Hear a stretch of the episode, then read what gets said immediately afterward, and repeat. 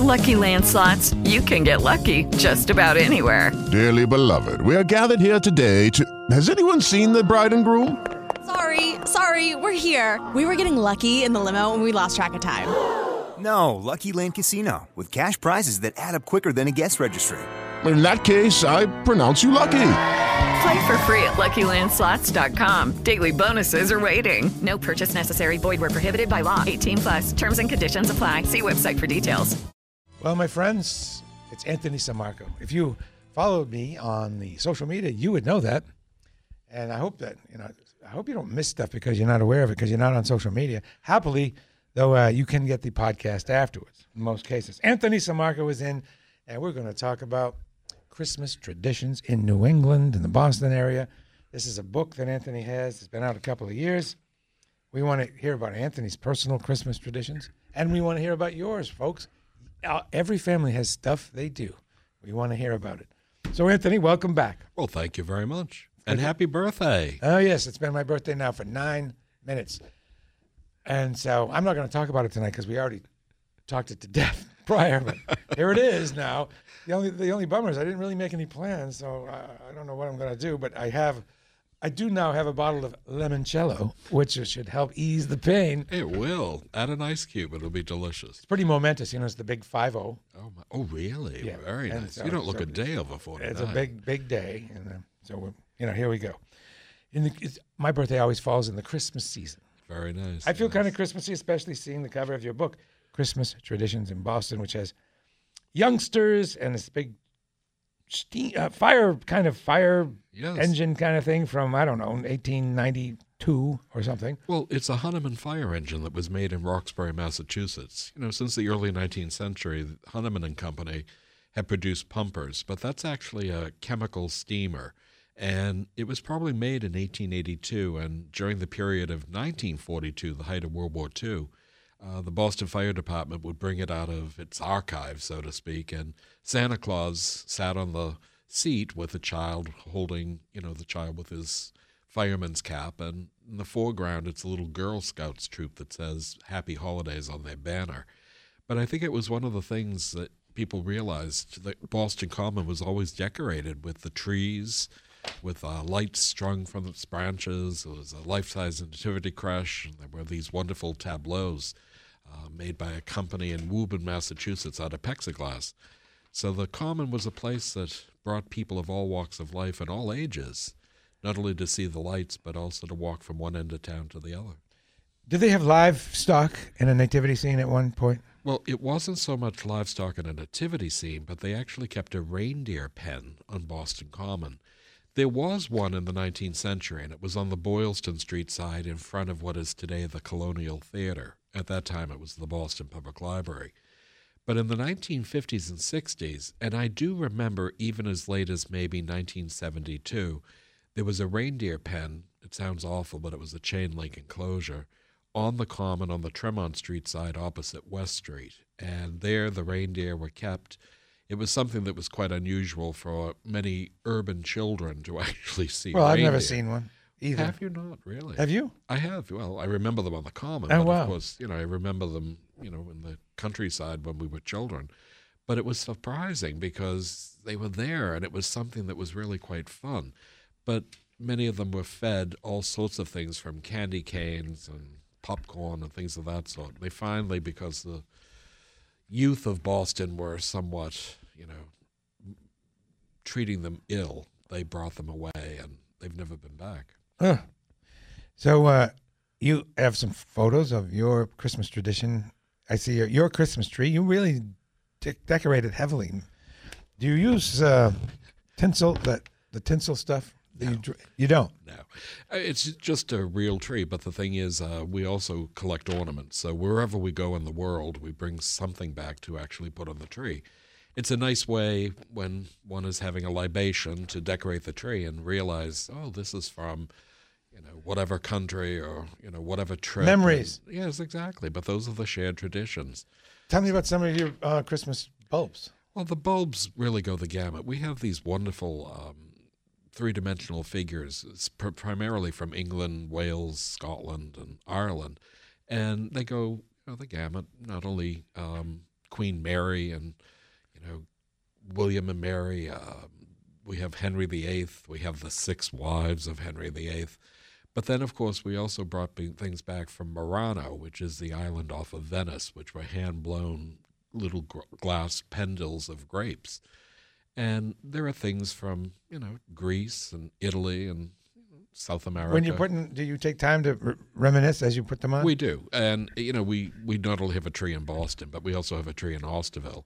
So each one of them are decorated. Each one requires a small party, right? well, it's every afternoon, but the thing is, it's it's kind of fun. And no, we don't put tinsel, but it's the only reason I don't is because I had a cat one time. Her name was Charlotte, and she was eating the tinsel, and I I basically had to pull it almost every afternoon from her Oh yes. rear orifice, uh. and there was usually a squeal or something of that sort. So no longer is there tinsel used. So, do you have a, you know, traditional libation when you do the tree, or is it just standard That's a standard martini with three olives straight up. three big Three, queen, uh, three queen, queen olives? olives, yes.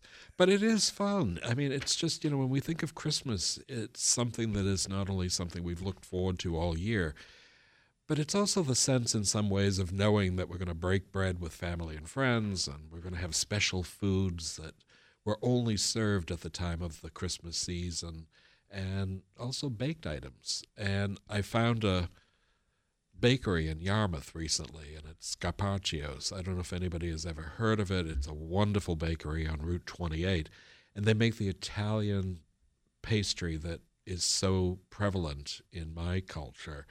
And What is it? well, things such as a rum log, which it might sound peculiar, but a rum cake. It's not only cake, but it's filled with uh, fruit as well as covered in whipped cream and almonds. Oh. And the baker, um, Matthew Scapaccio, is someone who apprenticed to my cousin, uh, Joseph Magliaro, who had La Cascia's bakery in Somerville. So when I found it, it was a fluke. And I said to myself, this was the most peculiar thing in the world, that it looked and smelt just like I remembered. So we've been actually enjoying this. So I'm ordering a rum log for Yay. Christmas. Yes. What are, what are some uh, other My family? um, baked goods from your area? Well, baked goods, especially from the Avellino and Naples areas themselves, actually went the gamut of not only anise cookies, but we had these wonderful sesame cookies. There were butter cookies as well, but the whole aspect was the biscotti is something that I always loved, and my grandmother made them, and Joe makes them. But they're either soft and or hard, and they're filled with everything imaginable. You know, nuts is a typical thing, but we also put cranberries into them and chocolate chips they're an unusual aspect, but especially with a cup of coffee after dinner, um, sometimes the dinner is quite heavy, so we basically just have a cookie or two. But in that instance, it's really quite fun. But one of the biggest things that my family had done on the Italian side of my family was the Feast of the Seven Fish. And of course, Christmas Eve is something that is always done as a meatless fast. And you can, of course, eat meat after midnight. But in that instance, my grandmother's family would actually serve things such as, you know, macaroni with a garlic and oil sauce. Mm. There'd be fried shrimp. There'd be smelts. There'd be calamari, lobster. You know, and it was the bacala that would actually be served with, you know, celery, sometimes with prunes or things of that sort. But these were things that one looked forward to, and it was usually only at that time that you began to prepare these specific meals. And though I do them on occasion, and I can't do them to the extent because it's just too much food, um, they see, still evoke that feeling of the shared Christmas traditions of the past. Anthony knows about all the tr- traditions in Boston. Well, not all of them. Well, you probably do know about them all. You just don't talk about them all. I think it's a fun thing to actually listen to other people and you know try to disseminate their memories, my memories, your memories, and try to make them in some ways as to something that's not only readable but also makes something that is a compilation of Bostonians. So it's kind of fun. One of our Christmas traditions in New Hampshire had to do with the common. I've, I've mentioned this before, but uh, our Massachusetts aunt and uncle would give us tickets to some event in Boston, which would make us come to Boston, which was a good thing. Oh yes, And each whatever we did, whether it was the circus or the movie Mad, Mad, Mad World. It's a Mad, Mad, Mad World at the Very whatever nice. at the Cyclorama Theater. Yes, might have been the one on uh, over on the far side of Beacon Hill on whatever near the Mass General Hospital. It's gone now. Anyway, we would always make sure we saw the common and the lights, and it was always ooh.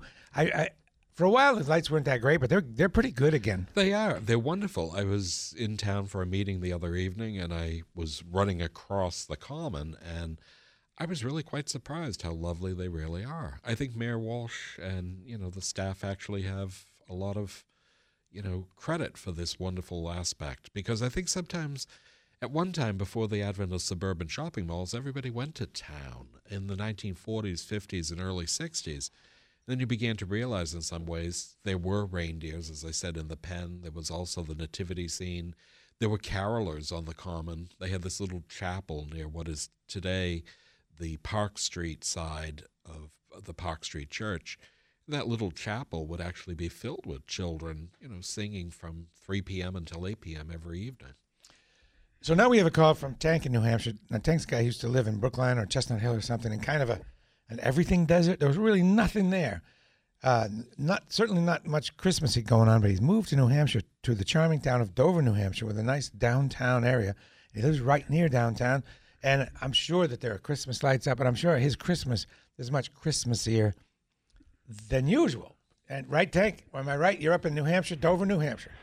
where all the lights are bright and it's snowing, and we've already got about, uh, I would say, six to eight inches of snow. Wow. See, it's, diff- it's different up in New Hampshire when it comes to snow, right? There's a lot more. Oh, yeah, but Bradley, they know how to get rid of it. Bradley, they have little plows for the sidewalk. Well, they have those in Brookline too, but I, I, They're called shovels. I wasn't out much when I was in Brookline, you know. Little plows and for here, I. I can I can look at the the streets and the parking lot and people holding their little kids by the hand and you know all bundled up and drinking something with steam, which I'm imagining is you know cocoa for the kids with little marshmallows and and for the adults you, you never know. Oh, Mr. Simaco, uh, Merry Christmas, sir Merry Christmas to you. you, you have brought me back to many places in the past 20 minutes. Reindeer on the Common. Oh God, you remember that? that was it was wonderful. They were so cool. You'd look at them and and you and I guess I wasn't one of the bad people, but I would feed them, you know, and they would eat it right out of your hand, and it was and uh, and and the trees, not necessarily on the common, which were beautiful, but the ones. Remember how Jordan Marsh used to have? I mean, there was like a little jet out uh, in between like the first and second floor, and they would have decorated trees out there. But they also had the life-size nativity creche. That parapet Yes. was that parapet was built in 1949 at Jordan Marsh. It was designed by Perry Shaw and Hepburn, and the life-size nativity creche not only had Jesus as well as Mary and Joseph, but they also had the three kings, the shepherds and sheep, and those trees would actually be on the edges, and they were really quite incredible. But today, Macy's actually has a wonderful tree on that parapet. It's only one, but it's beautifully decorated, and that's Oh, part of what wow. Christmas is all about. Okay. Oh, and another thing, you had mentioned the uh, the seven fishes. Oh, the cod, the bacala. That was like salt heaven. Well, Oh, I, I think That- my, my grandmother would soak it for what was believed to three to four days before it would actually be pliable to be actually be made. But a lot of people serve it in many different ways as a salad, sometimes with olives and celery. Other people actually serve it a little warm with uh, prunes or even dates. And it all depends on whatever the region of Italy one comes from. But my grandmother's parents had come from Avellino, and they're Ginelli. But the Sammarcos were from Naples, and there was a little bit of a difference, subtle difference, but it was always the fact that we could never have meat on Christmas Eve. So that's No. how I think the Feast of the Seven Fishes actually evolved in Boston. Hey, Tank, thanks for checking in, brother. Oh, okay. Take care. Okay, man. Okay, so initially, Christmas was banned. It was. You know, surprisingly, Massachusetts Bay Colony, when it was settled by the English in 1630, uh, were people that were members of the Church of England, but they wanted to purify it from within. That's why they were called Puritans. In that instance, they were people that literally interpreted the Bible, and it became a Bible commonwealth. Many people don't realize, though, in the 1630s and 1640s, that there was no biblical tradition to actually celebrating Christmas because many people perceived Jesus Christ was born in September. And it was also the fact that it was an ancient Roman holiday. So it was a pagan holiday. And in many ways, the Puritans felt it was something that was unseemly. Well, indeed, they did, and they put up a notice that says that said, you know what, you can't be celebrating or anything. And this is how it's how it read, and this is from Anthony Sammarco's book. It says for preventing disorders arising in several places within this jurisdiction by reason of some still observing such festivals as were superstitiously kept in other countries to the great dishonor of God and the offense of others, it is therefore ordered by this court and by the authority thereof that whosoever shall be found observing any such day as Christmas or the like, either by forbearing of labor, feasting, or any other way, upon such accounts as aforesaid, every such person so offending shall pay for every such offense five shillings as a fine to the country. And it went one step further. And in 1659, the Great and General Court of Massachusetts actually banned Christmas in Boston. So many times you began to see that the Puritans, who were primarily the people that were living in and around Boston and Massachusetts Bay Colony, would continue right through to the late 1670s as banning Christmas. But with the ascension of not only King William and Queen Mary, they actually had a glorious revolution. And in 1681, that was rescinded, and they basically saw not just Puritans in Boston, but now Anglicans. And King's Chapel was built.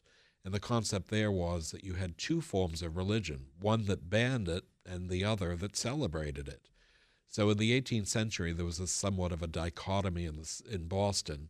And we realized it really wouldn't be until the early 19th century that Boston really began to embrace Christmas. God, it makes you wonder what living during the puritanical times was like. Was was it? Did, I wonder if they felt oppressed, or or do they feel like we feel today? It's kind of the same, only just different circumstances. Well, don't forget, a lot of these people had felt that they were harried out of England. They were basically not accepted for their religious beliefs. And James First and Charles First were two people that, in some ways, saw them as dissenters and traitors, so to speak. And by coming to the New World, they created a, a new Zion. And this new Zion, of course, did not include Christmas, along with anything else, really. It was somewhat of a puritanical hierarchy. According to Anthony's book, they referred to uh, these Christmas practices as satanical practices, not just fool's tide, but actually satanical, sa- satanical practices. Well, there are many Christmas traditions in Boston, specifically, actually. And after the break, we'll talk about one of them. And uh, Christmas cards. There's a there's a very special relationship between Christmas cards and Boston, and Yes. Anthony will will explain that to us after this. 617-254-1030. Thank you so much, Tank, for calling. I, I love that you love where you live now. and you can tell it. You can hear it in your voice.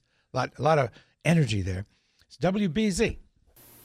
Hello, it is Ryan, and we could all use an extra bright spot in our day, couldn't we? Just to make up for things like sitting in traffic, doing the dishes, counting your steps, you know, all the mundane stuff. That is why I'm such a big fan of Chumba Casino. Chumba Casino has all your favorite social casino style games that you can play for free anytime, anywhere with daily bonuses. That should brighten your day a little. Actually, a lot. So sign up now at chumbacasino.com. That's chumbacasino.com. No purchase necessary. VGW Group. Void were prohibited by law. See terms and conditions. 18 plus. Well, Anthony Sammarco, author of Christmas Traditions in Boston and 80 other books. Let's go to Kyle in West Virginia. Hi, Kyle. Hello. What's going on? Oh, nothing much. Just listening to you guys on my way home from work. Are you from here or down there? I'm from down he- there. Do you have different Christmas traditions down there? Like, I don't know, like roasted squirrel or anything like. oh, you're terrible. I I wouldn't put it past people. I swear I wouldn't put it past people. um, for our family, well, my dad is half Norwegian, so his family, what they always did, and my family too, is that we would believe that there were trolls or fairies that we had to leave out cookies and food for in order to help us have a good year, a lucky year, in order for us to, you know, just have a nice time, a nice year. So no stress, nothing bad happening to us, you know, things like that. That's interesting. Is that something that all of the Norwegian countries do, or? I don't know. I know other countries, like I think Ireland or Scotland, have something similar. Something I think involving brownies, a type of fairy. But I'm I see, I'm the only we're the only Norwegian family in our area that we know. So we've always done it. You know, my nieces and my brother and his family always does does it. Um, but as far as I know, I think there's other cultures that have a similar practice. It's interesting because it's also the fact. Do you celebrate Santa Lucia? No, we do not. Okay, because there is actually the aspect of young girls actually wearing wreaths in their hair, and within the wreaths they actually have four lighted tapers, and they sing. Santa Lucia. And I think in some ways, you know, each of these cultures that have brought their own traditions from, you know, Europe and Asia and South America and Africa, each one of our Mhm. cultures, you know, create these thriving nexuses of how we interpret what Christmas is all about. But it's not just the fact of Jesus Christ, but it's also, as you say, a, a good harvest for the next year or good wishes or good luck. But that's actually something in a lot of ways that we all hope. And, you know, with the rebirth in some ways of Jesus, it's something that many of us hope for. Exactly. Well, thank you, Kyle. Anything else? Are you, is this the first time you've called? I don't know. I've called once, but that was I think a long time ago. You sound very great. I mean, you have a great connection. Uh, with technically, technically, your line is very strong. Very nice. Yeah, I don't live out in the um in populated areas, so I'm just stopped on my way home from work in one of the towns. What do you do for a job? I work at a hospital. Oh. I I'm basically the person you see when you first come in and help you find out where to go, register you for things like that. Very nice. I love working in a hospital. Well, Kyle, thank you very much. No problem. Thank you guys and a Merry Christmas. Merry, Merry Christmas, to you too. Feel free to call it next week and then every week thereafter. One thing I do know about trolls and fairies, uh, that is that in I know in Iceland they it's an extremely big part of the culture to the point where there was a highway planned. They made a whole highway plan, and then they had to change the drawings and the plans because it was brought up that this was going through an area where trolls and fairies were, were thought to live, and they had to make the actual highway go around. Interesting. That's like that's hardcore. Certainly is. All right, we promised to talk about Christmas cards and a gentleman who made them famous around here. Well, you know, Christmas cards are things that I don't know. I when I was a child, we received hundreds, but today, if I receive a dozen, I'm really quite surprised. Even email, thank you, you know, as well as Christmas cards are quite fun. But in the 19th century, Christmas cards were known in England as early as 1842. But the man who introduced them to the United States was Louis Prang. And Louis Prang was a German immigrant. He had come here in 1848. It's the height of the social revolution of Germany. He had been a printer, and what he did in the 1850s and the early 1860s was he learned the new form of printing called lithography, which is to carve a stone so that each stone would actually be dipped into a color to create an overlay that would then be a lithograph.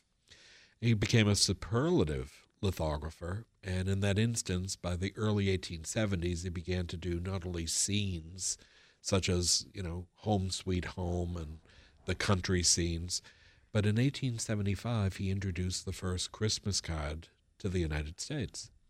Now, today we memorialize him with Avenue Louis Prang, where Latin School is located. But the whole idea was on Roxbury Meeting House Hill, not only where he lived, which was Center Street, he also had adjacent to it a factory that he employed upwards of 100 people. These 60 men that work there um, would primarily do not only stock, they did a wonderful paper stock, but they also had 40 women that actually did the hand coloring and also the mottos that were in the piece. But in the 19th century, he was said to produce the finest cards with the most perfect coloring of any that were available in the market. And by the 20th century, you know, it went the gamut from Hallmark cards to Bon Ton Art Company, as well as Rustcraft and many other would produce wonderful Christmas cards. But none of them, no matter how much they tried, could ever emulate the quality of the Louis Prang cards. Can you talk a little bit about Cleopatra's barge? well, you know, in the 19th century, everybody loved to go sleighing. And sleighing was something that, with snow, was an enjoyable afternoon or evening. But in the period of the 19th century, there was a barge that seated 40 people, and it was known as Cleopatra's Barge. This was a wonderful sleigh pulled by eight matched white horses, and it would actually be rented by Thomas Niles. Niles kept a stable on School Street, just to the right of what we call Old City Hall. And in that instance, you could rent it for four hours. It would take you through the streets of Boston, but usually it then went out to the countryside. And in the 1840s and 1850s, it would usually stop at a tavern, and there'd be libations, there'd be actually a chicken dinner, and people would enjoy themselves, and then there'd be a ride back into town.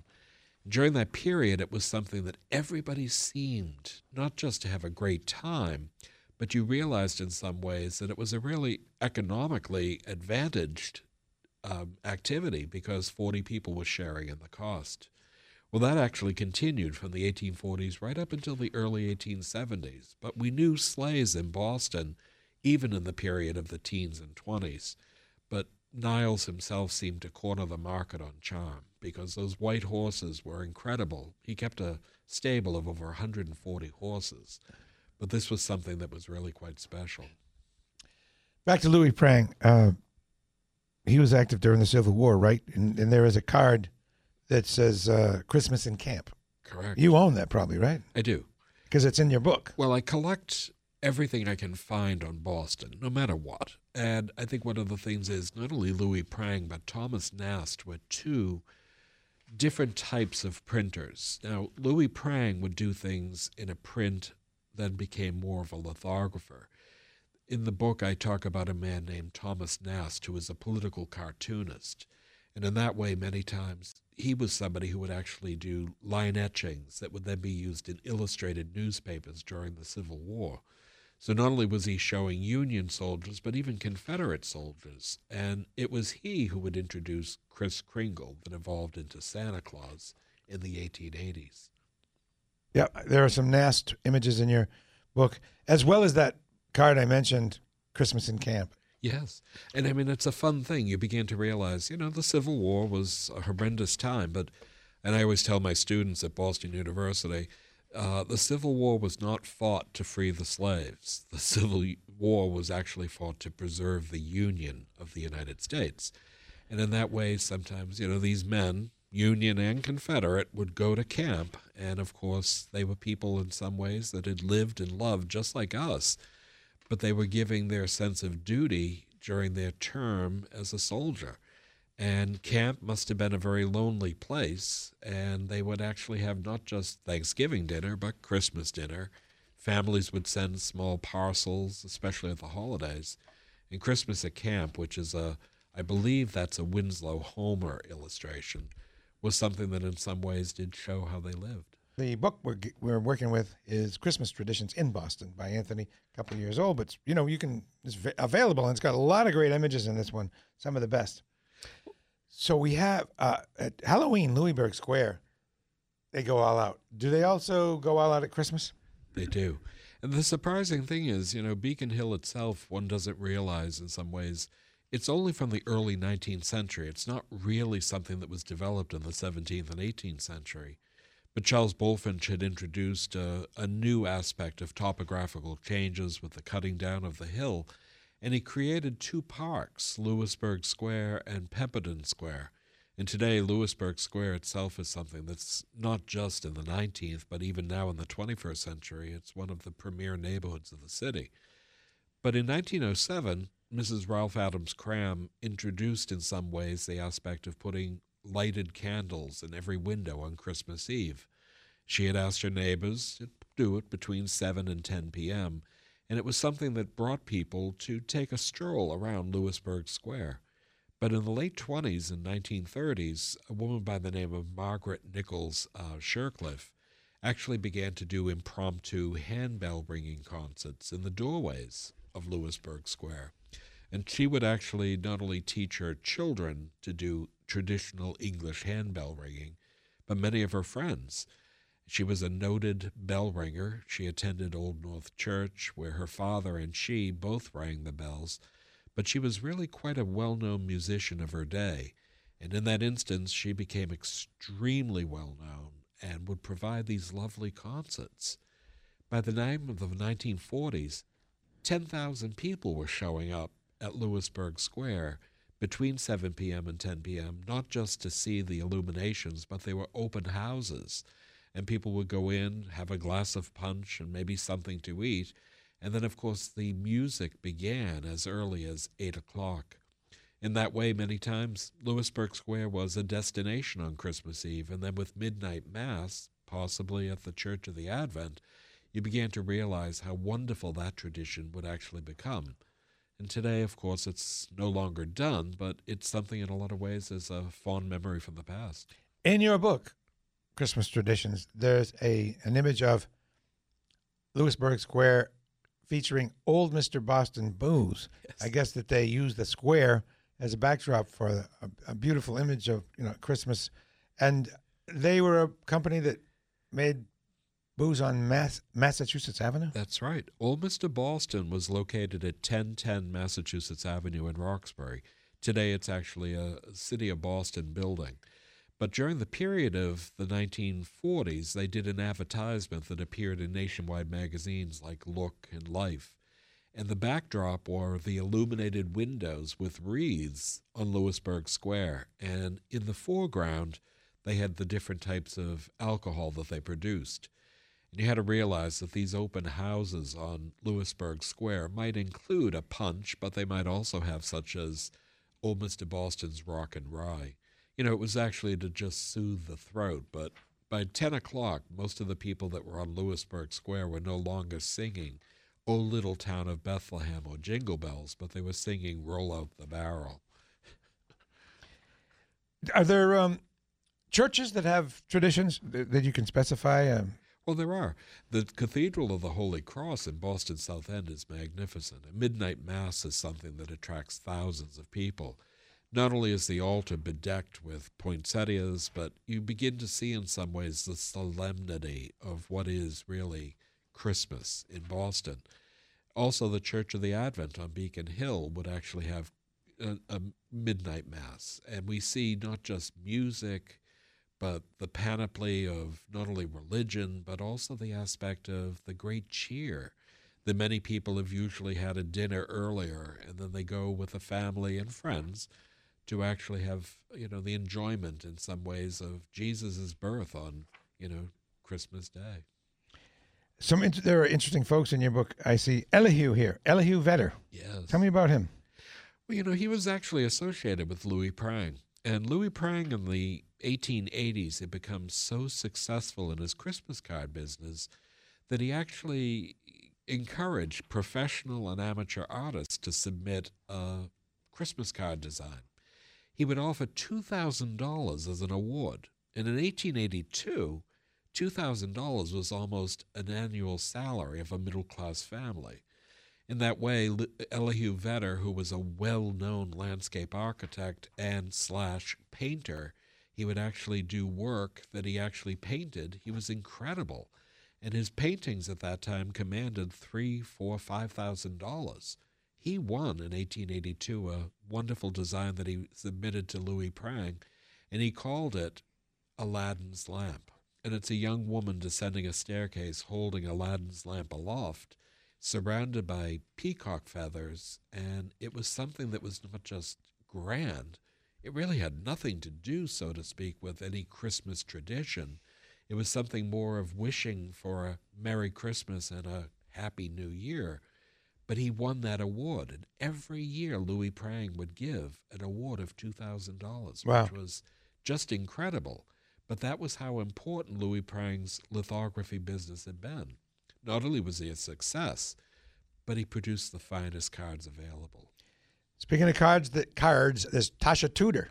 I know, Tasha Tudor, she's a fantastic woman. She's deceased now, but Tasha Tudor was born on Beacon Hill, and her grandfather was the man who was called the Ice King of Boston. Frederick Tudor was a man who would actually harvest ice, and what he would actually do in the 1840s was learn how to preserve it so that he could then take it by ship to warm climates. And he would bring it not just to Cuba, South America, Africa, and even India, but he made a fortune doing it. Now, you would think of ice basically melting when it got into a warm climate, but these were enormous pieces, usually wrapped in sawdust and then blankets, so that at least half the cargo of ice would arrive. Well, when she was born, her name wasn't Tasha Tudor, it was actually Starling Burgess. Her father was a yacht designer, and her mother, Rosamond Tudor, was actually a well known portrait painter. After her parents' divorce, she took the name Tasha and Tudor, her mother's maiden name. And during the period of the 1920s as a post debutante, what she did was to actually begin to live the life of a woman of the 1830s. Not only did she dress in clothing of that period, but she lived in a house in Vermont that was not heated. She cooked over an open fire. She wrote a series of books, many of them dealing with her corgi dogs, and she also became a well known painter. And many of her Christmas cards would actually depict the Christmas season of yore. And it was something that not only showed people baking over a, a wonderful cast iron stove, there'd be cats and corgi dogs and children. There might be something preparing for the holiday, or even little angels. And in the book, I actually had acquired, oh, three or four of her various Christmas cards. But she was somebody in some ways that was like Norman Rockwell, like Louis Prang, and even Joyce Hall of Hallmark Cards that was creating something that provided these wonderful memories and the things of the Christmas in the kitchen of the 1890s. You have some Norman Rockwell images in the book. They're wonderful. I mean, Norman Rockwell was something that was. He's like Mr. Christmas. He was, but he was also the chronicler of middle class life of 20th century America. And many people go to the Norman Rockwell Museum and then they begin to realize the breadth of his art. He really was somebody who made art not only accessible to the masses, especially through the nationwide magazines Look and Life, but he was also somebody who could seem to chronicle not only us and our families, but the American of the 1950s. So we have a minute. Can you indulge me and everyone to talk about an Anthony Sammarco New Year? Like, what what do you do in the New Year? Well, New Year, when I was a child, was something that was usually spent um, having roast pork always on New Year's dinner. Today, Christmas Eve is something in a lot of ways. We have a lovely dinner, and we usually spend it in Osterville. But it's something that realizes the next day we always go to the same place, which is Fanizzi's, which is in Provincetown. And we always go to the brunch on New Year's morning. And it's something in a lot of ways that not only has delicious food, but it's become a tradition. And they have many people that will actually, um, like the L Street Brownies, run into the water at Provincetown. It's kind of fun to watch, but we bring our dog along and then we take a small walk down Commercial Street and go back to the house in Osterville. I'll prepare something. You know, I don't know what. I don't do roast pork any longer, but I'll have a fireplace. There'll be a drink, and it'll be a hopefully cheer for the new year. Okay. You know, Anthony, you have a great life, and I want to thank you for, and you deserve it. You're productive, and you have a very rich life, and you're very good at sharing it with all of us and making us feel a little bit richer for it. Speaking of rich, this uh, this is a real rich book, Christmas Traditions in Boston. Anthony M. Sammarco. You should pick it up, as, if not as a gift, for yourself, because it's really special to see. When when you see these photos, you'll know what I mean. Anthony Sammarco, thank you very much. Thank you for having As me. As always. It is Ryan here, and I have a question for you. What do you do when you win? Like, are you a fist pumper, a woohooer, a hand clapper, a high fiver? I kind of like the high five, but if you want to hone in on those winning moves, check out Chumba Casino. At ChumbaCasino.com, choose from hundreds of social casino style games for your chance to redeem serious cash prizes. There are new game releases weekly, plus free daily bonuses. So don't wait. Start having the most fun ever at ChumbaCasino.com. No purchase necessary. Group. Void were prohibited by law. See terms and conditions. 18 plus.